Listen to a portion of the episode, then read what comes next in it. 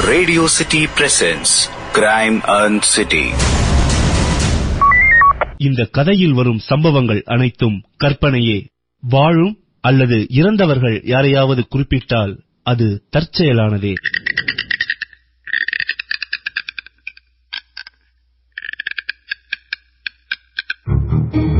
விளையாட்டுக்கு ஒருத்தரை கிண்டல் பண்றதுங்கிறது ரொம்ப சாதாரண விஷயம். ஆனா குறிப்பிட்ட ஒருத்தரை மனச காயப்படுத்துற மாதிரி கிண்டல் பண்றதுங்கிறது ஒருவித மனநோயின்னு ஆராய்ச்சிகள் சொல்லுது.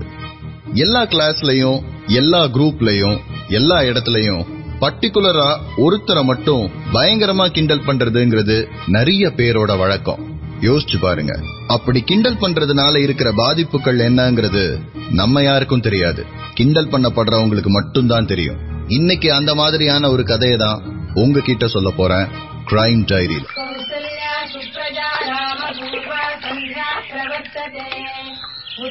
நேரம் ஏழு மணி.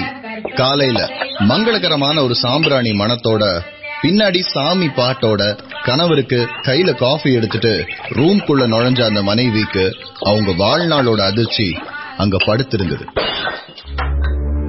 எந்த கணவருக்காக அவங்க ஆசையா காஃபி கொண்டு வந்தாங்களோ அந்த கணவர் கழுத்து அறுபட்ட நிலையில அவங்களோட பெட்ரூம்ல பிணமா கிடக்காரு. நாற்பத்தி அஞ்சு நிமிஷத்துக்கு முன்னாடி வரைக்கும் ரெண்டு பேரும் சேர்ந்து தான் படுத்திருந்திருக்கிறாங்க. எந்திரிச்சு குளிச்சுட்டு சாமிய கும்பிட்டுட்டு காஃபி போட்டுட்டு வர கேப்ல அவங்களுடைய கணவர் கொலை செய்யப்பட்டிருக்காருங்கிறத அவங்களால நம்பவே முடியல. மங்களகரமா ஆரம்பிச்ச அவங்க நாள் மர்டர் இன்வெஸ்டிகேஷனோட கண்டினியூ ஆகுது. உங்க ஹஸ்பண்டுக்கு எதிரிங்கன்னு யாருனா இருக்காங்களா? இன்ஸ்பெக்டர் தன்னுடைய விசாரணையை ஆரம்பிக்கிறாரு. இறந்து போன நபருடைய பெயர் மகேந்திரன். ரெஜிஸ்டர் ஆபீஸ்ல ரெஜிஸ்டரா வேலை பார்த்துட்டு இருக்கிறாரு அவருடைய வேலையில எதிரிங்கன்னு பெரிய அளவுல எதுவுமே இல்ல. ரொம்ப அமைதியான மனுஷன். அவங்க குடும்பத்துல மொத்தம் மூணே பேர். அவர் அவருடைய மனைவி அவங்களுடைய பையன். சிக்ஸ்த் ஸ்டாண்டர்ட் படிச்சிட்டு இருக்கிறான் அவரை பத்தின விசாரணையில எல்லாரும் சொல்றது ரொம்ப நல்ல மனுஷன். யாரோடையும் பிரச்சனைக்கெல்லாம் போக மாட்டாரு. ஆபீஸ் முடிஞ்சா கரெக்டா வீட்டுக்கு வந்துருவாருன்னு. இப்படிப்பட்ட ஒரு ரெஜிஸ்டரை இவ்வளவு கொடூரமா வீடு புகுந்து இப்படி ஒரு கொலையை செய்ய வேண்டிய அவசியம் என்ன வந்தது? யாரு செஞ்சிருப்பாங்கன்றதுதான் இன்ஸ்பெக்டருக்கு புரியாத விஷயமா இருந்தது. யோ அந்த ஆளோட செல்போனை வாங்க. அதுல ஏதாவது அப்நார்மல் ஆக்டிவிட்டி இருக்கான்னு கொஞ்சம் செக் பண்ணு. ஃபாரன்சிக்கு ஃபோன் பண்ணிட்டல மனுஷனுடைய பல ரகசியங்கள் இன்னொரு மனுஷனுக்கு தெரியுதோ இல்லையோ அவனுடைய செல்போனுக்கு தெரியுங்கிற நம்பிக்கையில இன்ஸ்பெக்டர் அந்த செல்போனை கிராக் பண்ணி உள்ள இருக்கிற விஷயங்களை கவனிக்க சொல்றாரு. அவர் மனசுல தோணுன அந்த விஷயம் எவ்வளவு தூரம் உண்மையா இருக்கும்ன்றதுல அவருக்கு சின்ன சந்தேகங்கள் இருந்தாலும் கான்ஸ்டபிள் கொண்டு வந்த முதல் பிரேக் த்ரூ அந்த நம்பிக்கைய ஸ்ட்ராங் ஆக்குச்சு. சார் ரெண்டு நாளைக்கு முன்னாடி இந்த ஒரு நம்பருக்கு எட்டு தடவை கால் பண்ணிருக்காரு சார். அதுல இருந்து ரெண்டு இல்ல மூணு மணி நேரத்துக்கு ஒரு தடவை இந்த நம்பருக்கு ரெகுலரா டச்ல இருந்திருக்காரு. ஆனா இந்த நம்பரை சேவும் பண்ணல. யோ அவர் ஒரு ரெஜிஸ்ட்ராரு ஆபீஸ்க்கு அந்த விஷயமா ஏதாவது இருக்கும் யா? கரெக்ட் சார் ஆனா எல்லாமே அவுட் கோயிங் சார் இவரே கூப்பிட்டிருக்காரு. சரி அந்த நம்பர் யாரோடதுன்னு கொஞ்சம் விசாரி. செல்போன்ல இருக்கிற அந்த நம்பர் யாரோடது? எதுக்காக? மகேந்திரன் திரும்ப திரும்ப அந்த நம்பருக்கு கால் பண்ணிருக்கிறாருங்கிறத விசாரிக்க சொல்லிட்டு இன்ஸ்பெக்டர் அவர் மனைவி கிட்ட தன்னுடைய விசாரணையை தொடர்ந்தாரு. விசாரணையில தெரிய வந்த விஷயம் ஒரு மூன்று நாளாவே மகேந்திரன் ரொம்ப வித்தியாசமா நடந்துட்டு இருந்திருக்கிறாரு. கொலை செய்யப்படுறதுக்கு மூணு நாளைக்கு முன்னாடி காலையில கிளம்பி ஆபீஸ் போனவரு திரும்ப வரும்போது முகம்லாம் வெளிரி போய் பயந்த மாதிரி இருந்தாருன்னு அவர் மனைவி சொல்றாங்க. அதுல இருந்து தன்னந்தனியா ரகசியமா போன்ல யாரோடயும் அவர் பேசுறதாவும் ஆபீஸ்க்கு கிளம்புறதுக்கு முன்னாடி பையனை வெளியில அனுப்பி வெளியில யாராவது இருக்கிறாங்களா தெரிஞ்சவங்க இருக்கிறாங்களாங்கிறதெல்லாம் பார்த்துட்டு வர சொன்னதாவும் சொல்றாங்க. என்னையா அந்த ஆளு? மூணு நாளா பயந்து போயிருப்பான் போல? தெரியல சார். இந்த நம்பர் கூட ஏதோ ஒரு சந்தேகத்துக்குரிய ஆளா தான் இருப்பான் போல. ஏன்? நம்பருக்கு ஃபோன் பண்ண சார். ஃபோன் பண்ணா ஒரு முப்பது செகண்டுக்கு சைலண்டாவே இருக்காங்க. அதுக்கப்புறம் கால் கட் ஆயிருச்சு. திரும்ப ஒரு தடவை ஃபோன் பண்ண ஃபோன் எடுக்கல. மூணாவது தடவை ஃபோன் பண்ணா நம்பர் சுவிச் ஆஃப்னு வருது சார் அந்த நம்பர் யாரோடதுன்னு ட்ரேஸ் பண்ணி என்ன அட்ரஸ்னு விசாரி. அந்த நம்பரை பத்தி விசாரிக்கிறதுக்கு ஏட்டையா அந்த பக்கம் போகும்போது இன்ஸ்பெக்டர் மகேந்திரனுடைய செல்போன்ல வேற சில விஷயங்களை நோட் பண்றாரு. கொலை செய்யப்படுறதுக்கு மூணு நாளைக்கு முன்னாடி ஆபீஸ் போயிட்டு வந்த மகேந்திரனுடைய முகம் மாறி இருந்ததுன்னு மனைவி சொல்றத வச்சு அந்த மூன்று நாளைக்கு முன்னாடி அவருடைய வாழ்க்கையில என்ன நடந்ததுங்கிறத ரீகன்ஸ்ட்ரக்ட் பண்ண ட்ரை பண்றாரு இன்ஸ்பெக்டர். மூன்று நாளைக்கு முன்னாடி ஆபீஸ் போனதா மகேந்திரனுடைய மனைவி சொல்றாங்க. ஆனா அன்னைக்கு காலையில ஒன்பது பதினஞ்சுக்கு அவருடைய மொபைல் போன்ல இருந்து அவர் ஒரு டாக்ஸி புக் பண்ணிருக்கிறாரு. ஆனா அது ஆபீஸ்க்கு இல்ல. பதினொன்றரை மணி அளவுல அவருடைய செல்போன்ல ஒரு மெசேஜ் இருக்கு. கார்டு ஸ்வைப் பண்ணி ஒரு காஃபி ஷாப்ல முன்னூத்தி இருபது ரூபாய் ஸ்பெண்ட் பண்ணதுக்கான மெசேஜ் அது. ஆபீஸ் போறேன்னு சொல்லிட்டு போன மகேந்திரன் காஃபி ஷாப்ல என்ன பண்ணிருக்கிறாரு? அந்த காஃபி ஷாப்ல அவர் சந்திச்ச விஷயம்தான் அவருடைய மனமாற்றத்துக்கும் பயத்துக்கும் காரணமா? இந்த கேள்விகளோட தான் விசாரணை ஆரம்பிக்கிறாரு இன்ஸ்பெக்டர் அது மட்டும் இல்ல சார் ரெண்டு நாளைக்கு முன்னாடி அவரோட அக்கவுண்ட்ல இருந்து ஒரு நாற்பதாயிரம் ரூபாய் வித்ரா பண்ணிருக்காரு. மூணு நாளா நடவடிக்கையே சரியில்லை. ஆபீஸ் போறேன்னு சொல்லி போய் சொல்லிட்டு வெளியில போயிருக்கான். நாற்பதாயிரம் ரூபாய் விட்ரா பண்ணிருக்கான் ஒய்ஃப்ட்ட சொல்லல. என்னதான் பண்ணிட்டு இருந்தான் இந்த மகேந்திரன்? இறந்து போன மகேந்திரனுடைய கொலை வழக்க விசாரிச்சுட்டு இருக்கிறாரு இன்ஸ்பெக்டர் கொலை செய்யப்படுறதுக்கு மூணு நாளைக்கு முன்னாடி வேலைக்கு போறேன்னு பொய் சொல்லிட்டு ஒரு காஃபி ஷாப் போயிருக்கிறாரு. அன்னைக்கு சாயங்காலமே ஒரு நாற்பதாயிரம் ரூபாய் பணத்தை வித்ட்ரா பண்ணியிருக்கிறாரு. மூணு நாளா நடவடிக்கைகள்ல ஏகப்பட்ட மாற்றம். அது மட்டும் இல்லாம இன்னொரு அதிர்ச்சிகரமான விஷயம் இன்ஸ்பெக்டருடைய கவனத்துக்கு வந்தது. சார் அந்த நம்பர் என்னன்னு ட்ரேஸ் பண்ண சொல்லிருந்தீங்க இல்லையா? சார் அந்த நம்பர் ஒரு திருட்டு போன செல்போனுடைய நம்பர் சார். என்னையா சொல்ற? ஆமா சார். ரெண்டு வாரத்துக்கு முன்னாடி போன் காணாம போயிருக்கு. அப்புறம் ஒரு ரெண்டு நாள் கழிச்சு போன் மட்டும் கிடைச்சிருச்சு சிம் கார்டு காணாமா? அந்த சிம் கார்டை தான் சார் யூஸ் பண்ணிட்டு இருந்திருக்காங்க. யாரு அந்த போனோட ஓனர் கிறுக்குனா இருப்பான் போல. பிளாக் பண்ணலையா அந்த நம்பரை தொலைஞ்ச உடனே பிளாக் பண்ணணும்னு கூட தெரியாதா? சார் அதே தான் சார் நானும் கேட்டேன். ஆனா அந்த ஓனர் வச்சிருக்கிற மூணு போன்ல இதுவும் ஒண்ணா சார். அதனால அந்த ஆளு பெருசா கண்டுக்கலையா? ஒரு கொலை வழக்கு கொஞ்சம் கொஞ்சமா காம்ப்ளிகேட் ஆகுதுங்கிறத கண்ணு முன்னாடி பாத்துட்டு இருக்கிறாரு இன்ஸ்பெக்டர் நாற்பதாயிரம் ரூபாய் பணத்தை வித்ட்ரா பண்ணதுக்கான மெசேஜ் அவருடைய போன்ல இருக்கு. ஆனா அந்த நாற்பதாயிரம் ரூபாய் எங்க இருக்குன்றதுக்கான எந்த க்ளூவும் இல்ல. இப்போ எந்த நம்பருக்கு இவர் அடிக்கடி திரும்ப திரும்ப கால் பண்ணிருக்கிறாரோ அந்த நம்பரை யூஸ் பண்ண ஆள் யாருங்கிறதுக்கும் எந்த தடயமும் இல்ல. யோ அந்த ஆள் போனது இந்த காஃபி ஷாப் தான். அங்க போயிட்டு இந்த ஆள் யாரா பாத்துருக்காங்களா இந்த ஆள் யாரா ஞாபகம் இருக்கான்னு கொஞ்சம் விசாரி. அந்த ஆளோட போட்டோ கொஞ்சம் வாங்கிக்க. மகேந்திரனுடைய நடவடிக்கையில என்ன மாற்றம் இருந்தாலும் அந்த மாற்றம் இந்த காஃபி ஷாப்ல இருந்து தான் ஆரம்பிச்சிருக்கு. அந்த காஃபி ஷாப் போனா ஏதாவது விஷயம் கிடைக்குங்கிற நம்பிக்கையோட தான் ஏட்டையாவை அனுப்பி வைக்கிறாரு இன்ஸ்பெக்டர் அவர் நினைச்ச மாதிரி அங்க கிடைச்சதுதான் இந்த வழக்குடைய முதல் க்ளூ காஃபி ஷாப்ல போய் மகேந்திரனுடைய போட்டோவை காமிச்ச உடனே கேஷ் கவுண்டர்ல இருந்தவர் இவரை ஞாபகம் இருக்குன்னு சொல்றாரு. அது எப்படி சார்? எத்தனையோ பேர் வர காஃபி ஷாப்ல அவரை மட்டும் ஞாபகம் இருக்கு? இவர் ரெகுலரா வருவாரோ? ரெகுலர்லாம் கிடையாது சார். அன்னைக்கு இந்த ஆள் வந்த அன்னைக்கு இன்னொரு ஆள் கூட செம்ம சண்டை. யாரோட? ரெண்டு பேரும் சேர்ந்து தான் வந்தாங்க. ஆனா கொஞ்ச நேரத்துக்கு அப்புறம் செம்ம சண்டை ஒரே கூச்சல். அந்த சிசிடிவி கேமராவோட ஃபுட்டேஜ் கிடைக்குமா? டிரைவ்ல இருக்கும். பாக்குறேன் sir CCTV camera footage check பண்ணும்போது மகேந்திரன் உள்ள வராரு. உள்ள வந்து ஒரு ரெண்டு நிமிஷத்துக்கு அப்புறம் இன்னொரு நபர் வராரு. இரண்டு பேருக்கும் ஏற்கனவே பரிச்சயமான மாதிரி தான் இருக்கு. ஏன்னா புதுசா வந்து ஹாய் பாய் எல்லாம் சொல்லி பேசிக்கிற மாதிரி தெரியல. வந்தவர் நேரா மகேந்திரனுடைய டேபிள்ல உட்கார்றாரு. ரெண்டு பேரும் ரொம்ப சீரியஸா ஏதோ ஒரு விஷயத்த பேச ஆரம்பிக்கிறாங்க. அவங்க பேசிட்டு இருக்கும் போதே பக்கத்து டேபிள்ல இருக்கிறவங்க எல்லாரும் இவங்க டேபிள திரும்பி பாக்குறாங்க கொஞ்ச நேரத்துல சர்வ் பண்றவங்க எல்லாம் இவங்கள சுத்தி நின்னு எதையோ சொல்றாங்க. அதுக்கப்புறம் மகேந்திரன் கூட சண்டை போட்டவர் கோவமா கிளம்பி வெளியில போறாரு. மகேந்திரன் பில்ல செட்டில் பண்ணிட்டு பொறுமையா கிளம்பி வெளியில போறாரு. ஆனா அப்படி போகும்போது மகேந்திரனுடைய முகம் வெளிரி போயிருக்கு.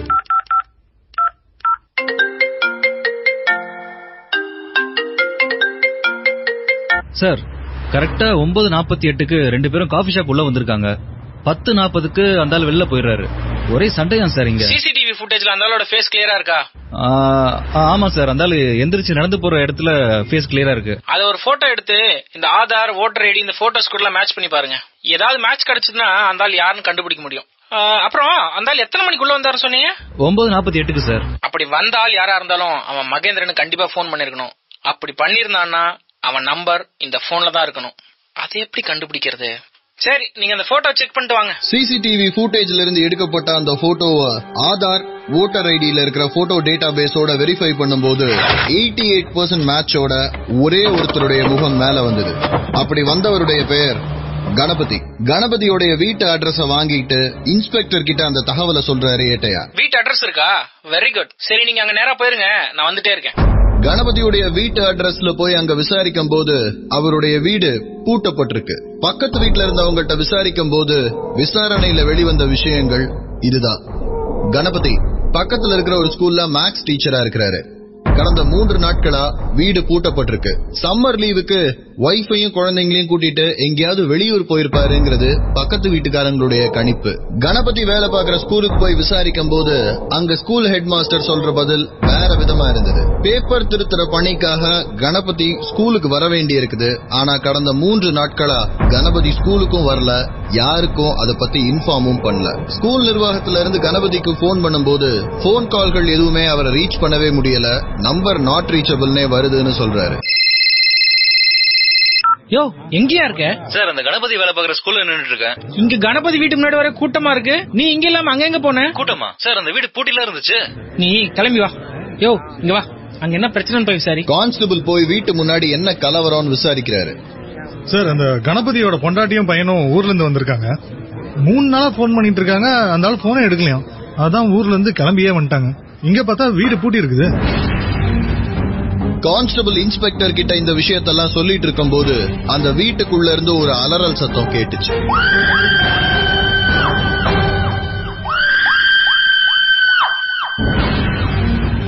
இன்ஸ்பெக்டர் கணபதி வீட்டு வாசல்ல நிக்கும் போது உள்ள இருந்து கணபதியுடைய மனைவியோட அலறல் சத்தம் கேக்குது. ஜீப்ல இருந்து இறங்கி எல்லாரும் உள்ள ஓடுறாங்க. உள்ள ஃப்ரிட்ஜ் திறந்த நிலைமையில இருக்கு. ஃப்ரிட்ஜுக்குள்ள இவங்க தேடி வந்த கணபதி கழுத்து அறுக்கப்பட்டு ஃப்ரிட்ஜுக்குள்ள பிணமா மடக்கி வைக்கப்பட்டிருக்கிறாரு. சார் என்ன சார்? மகேந்திர முறை இவன் கழுத்தையும் அறுத்து வச்சிருக்காங்க? இரு இரு வெளியில போய் பேசிக்கலாம். யாரும் பாடியை டச் பண்ணாம பாத்துக்க.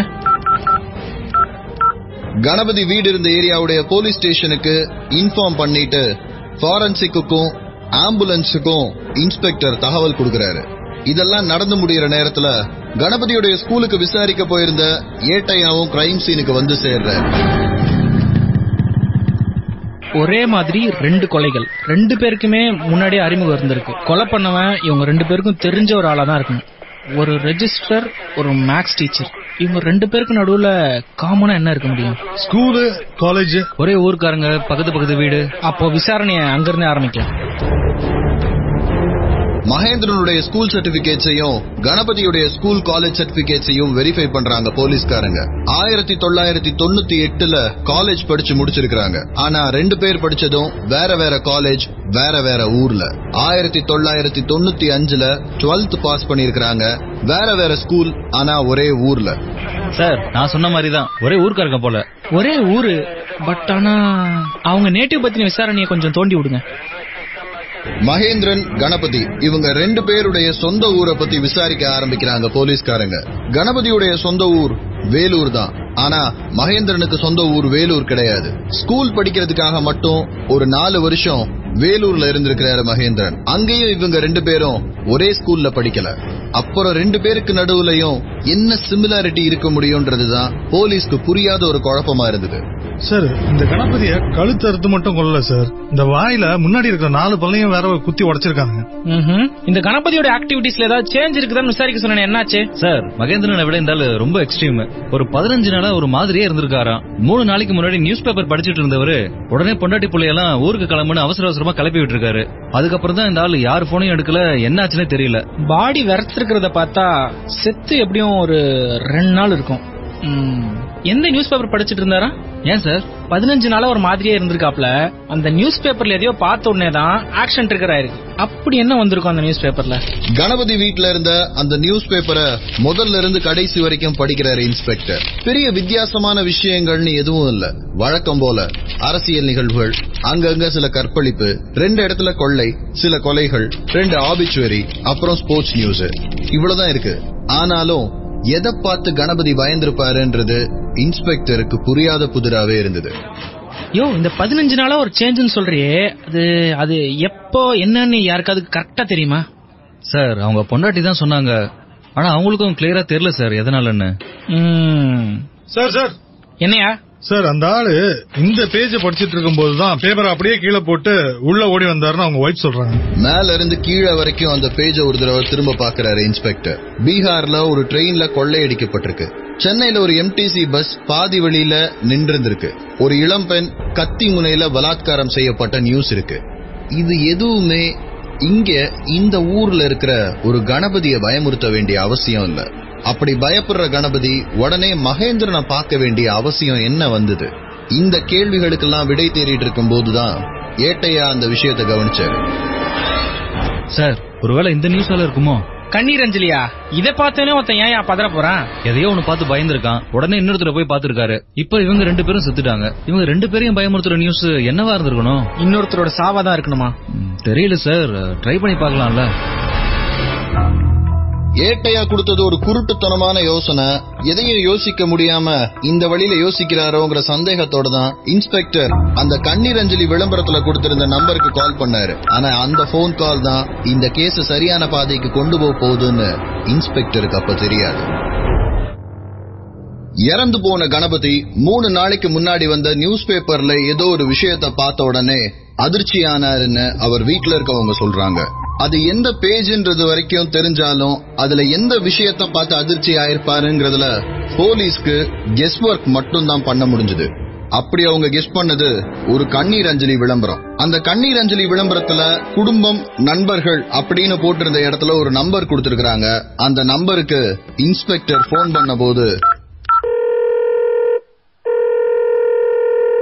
சொல்லுங்க சார். சார்லஸ்னு கண்ணீர் அஞ்சலி போஸ்டர் பார்த்தேன். எங்க பாஸ் தான். அவருக்கு உங்களை எப்படி தெரியும்? இல்ல ஆக்சுவலா நான் ஒரு மர்டர் கேஸ் விசாரிச்சிட்டு இருக்கிறேன் மர்டர் கேஸ்ன்ற விஷயத்த சொன்ன உடனே எதிர்முனையில இருந்தவங்க போனை கட் பண்ணிடுறாங்க. யோ என்னயா எதாச்சியா கட்டாச்சா இல்ல பிளான் பண்ணி கட் பண்றாங்களா? நேர்ல போய் பார்த்தா தெரிஞ்சிடும் சார் மொபைல் கம்பெனிக்கார எது எதுக்கோ காலை கட் பண்றான். அந்த மாதிரி நடந்திருந்து என் டைமை வேஸ்ட் பண்ண போறீங்க. அப்படின்னு அவநம்பிக்கையா தான் இன்ஸ்பெக்டர் சார்லஸோட வீட்டுக்கு கிளம்புறாரு. அங்க அவர் வீட்டுக்கு போயிருந்த போது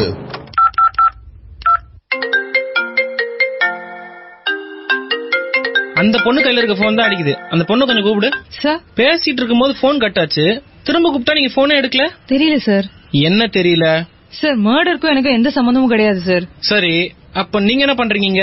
சார் எந்த போலீஸ் டிஸ்டர்பன்ஸும் வேண்டாம்னு சொல்லி குவைட்டா தான் சார் அரேஞ்ச் பண்ணிருக்கோம் இந்த சார்லஸோட ஒய்ஃப் அவங்க ஃபேமிலி யாருனா இருக்காங்களா? எங்க பாஸ்க்கு கல்யாணமே ஆகல சார் எங்க ஆபீஸ் தான் அவரோட ஃபேமிலி சரி இந்த மர்டர் பத்தி யார் யாருக்கு தெரியும்? இன்ஸ்பெக்டர் எல்லாம் தெரிஞ்ச மாதிரி விசாரணையை பண்ணிட்டு இருக்கும் போது அந்த வீட்டுக்குள்ள இருந்து ஒரு ஆறு ஏழு பேர் இன்ஸ்பெக்டரை சுத்தி நின்னுட்டு இருந்தாங்க. சார் சார் என்ன சார் பிரச்சனை? அதான் நானும் கேக்குறேன். எப்படி செத்தாரு தெரியாது சார். ஆனா எங்களுக்கும் அதுக்கும் எந்த சம்பந்தமும் இல்ல. அப்புறம் ஏன் மறைச்சிங்க? சார் நல்ல மனுஷன். அவருக்குன்னு வீடு வாசல் யாரும் கிடையாது. நீங்க போஸ்ட்மார்ட்டம் அது இதுன்னு ஒரு அஞ்சாறு நாள் இழுத்துற போறீங்க பயந்து தான் சார் சொல்ல. மத்தபடி ஒண்ணும் இல்ல சார். நான் கேட்ட கேள்விக்கு நீங்க இன்னும் பதிலே சொல்லல. சார் கழுத்துல மட்டும் வெட்டியிருந்தாங்க சார். ஷுவரா? ஆமா சார். இல்ல சார். வேற என்ன? சார் முன்னாடி இருக்க ஒரு நாலு பல்ல உடைச்சிருந்தாங்க சார். கவிதா. எதையும் மறைக்கலல்ல? அந்த பொண்ணை சொல்ல விடுங்க. சார் வழக்கமா காலைல ஒன்பது மணிக்கெல்லாம் ஆபீஸ் வந்துருவாரு சார். ஆனா அன்னைக்கு பதினோரு மணி வரைக்கும் வரலன்னு வீட்டுக்கு ஆள் அனுப்பிச்சு வச்சோம். வீடு உள்பக்கமா சாத்தி இருந்தது ஒரு ஒரு மணி நேரம் கதவெல்லாம் தட்டி பார்த்துட்டு கதவை உடைச்சிட்டு உள்ள போகும்போது தான் சார் பெட்ரூம்ல இப்படி இருந்தாரு. பெட்ரூம்ல படுத்துட்டு இருந்தாரா?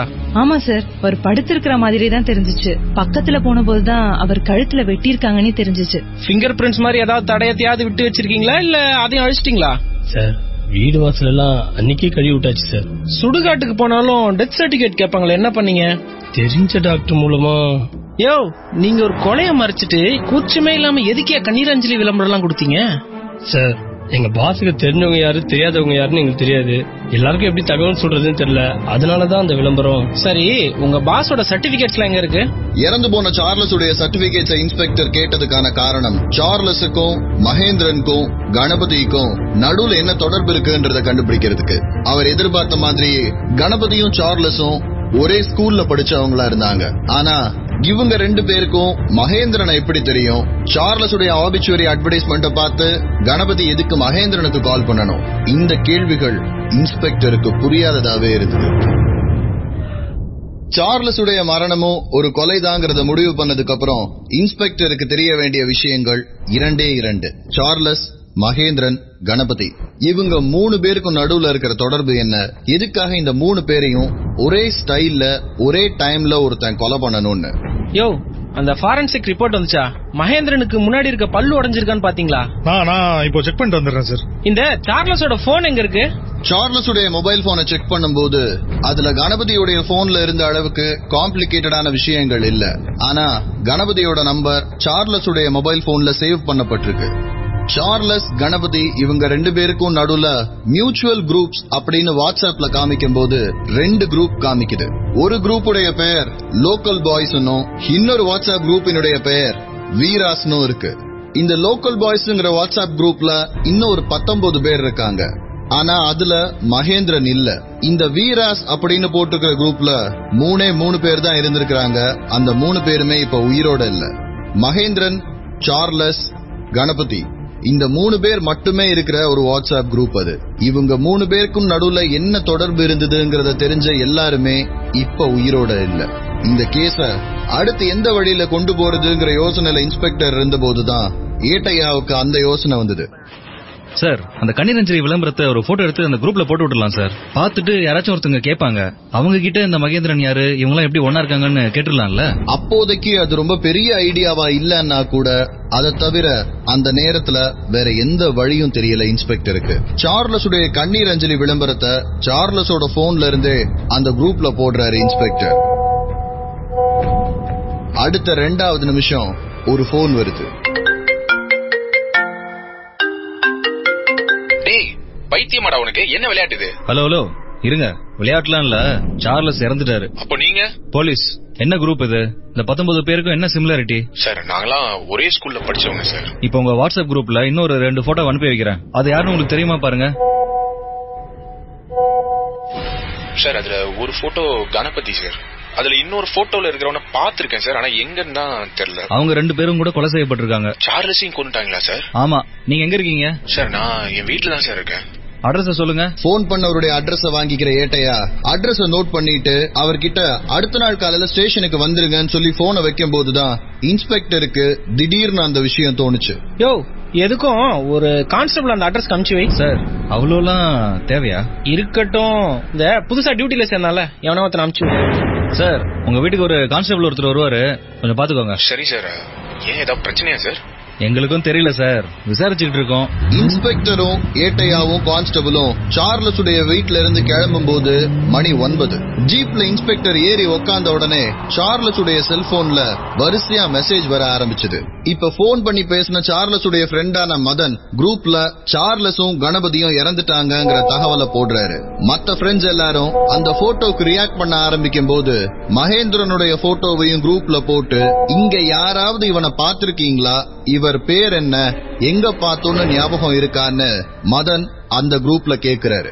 யோ என்னையா இவன்? மறுபடியும் குரூப்ல ஆராய்ச்சி பண்ணிட்டு இருக்கான்? சார் என்ன பண்ணா என்ன சார்? ஏதாவது மேட்டர் வருதானு பாப்போம் போன் நம்ம கையில தானே இருக்கு. பார்த்ததில்ல தெரியலன்ற மெசேஜ்கள் ஒரு பக்கம் வந்துட்டே இருக்குது. ஸ்டேஷனுக்கு போய் ரீச் ஆனதுக்கு அப்புறம் மதனுடைய வீட்டுக்கு சென்ட்ரி டியூட்டிக்கு ஒரு கான்ஸ்டபிள் அனுப்பி வச்சுட்டு இன்ஸ்பெக்டர் வீட்டுக்கு கிளம்புறாரு. வீட்டு வாசல்ல போய் இன்ஸ்பெக்டர் இறங்கி அவருடைய பைக்கை நிறுத்தும் போது அவரோட போன் அடிச்சது. ஏயா? சார் அந்த மதன் கதவை திறக்க மாட்டானா சார்? சோ தட்டி பாத்துட்டானா எல்லாத்தையும் பண்ணிட்டாங்க சார். பக்கத்து வீட்ல இருந்து கூட ஆளுங்க வந்துட்டாங்களாம். வீட்டுக்கு பின்வாசல் ஏதாவது இருக்குதா? எல்லாத்தையும் பார்த்தாச்சு சார். கதவை உடைச்சிடலாமா? நைட்டு தூங்க விட மாட்டீங்க. லோக்கல் போலீஸ் ஸ்டேஷன் கால் பண்ணி இன்ஃபார்ம் பண்ணிட்டு அப்புறம் செய்யுங்க. Okay sir. நானும் அங்கதான் வந்துட்டே இருக்கேன். நீங்க வரணுமா சார்? ஆமா ஆமா. வந்துரு வந்துரு. இன்ஸ்பெக்டர் மதனுடைய வீட்டு வாசல்ல போய் வண்டியை நிறுத்தும் போது அங்க வாசல்ல ஒரு ஆம்புலன்ஸ் நின்னுட்டு இருக்குது போனை எடுக்கிறாரு இன்ஸ்பெக்டர். அதுல எட்டு மிஸ்டு கால் இருக்கு. என்ன ஏதுன்னு தெரிஞ்சுக்க கூட்டத்தை விலக்கிட்டு இன்ஸ்பெக்டர் உள்ள போனா அந்த பெட்ரூம்ல மதன் கழுத்து அறுபட்ட நிலையில முன்னாடி நான்கு பற்களும் உடைக்கப்பட்ட நிலையில கொலை செய்யப்பட்டு கிடக்காரு. இதுவரைக்கும் நாலு கொலைகள். இந்த நாலு கொலையோட நிக்குமா? இல்ல இன்னும் இந்த கொலைகள் தொடரப்போதா கொலைக்கான காரணம் என்ன? கொலையை செய்யறது யாரு? இவங்களை எப்படி கண்டுபிடிக்க போறாரு இன்ஸ்பெக்டர்? இந்த எல்லா கேள்விகளுக்கும் விடை அடுத்த வாரம். Radio City presents Crime and City.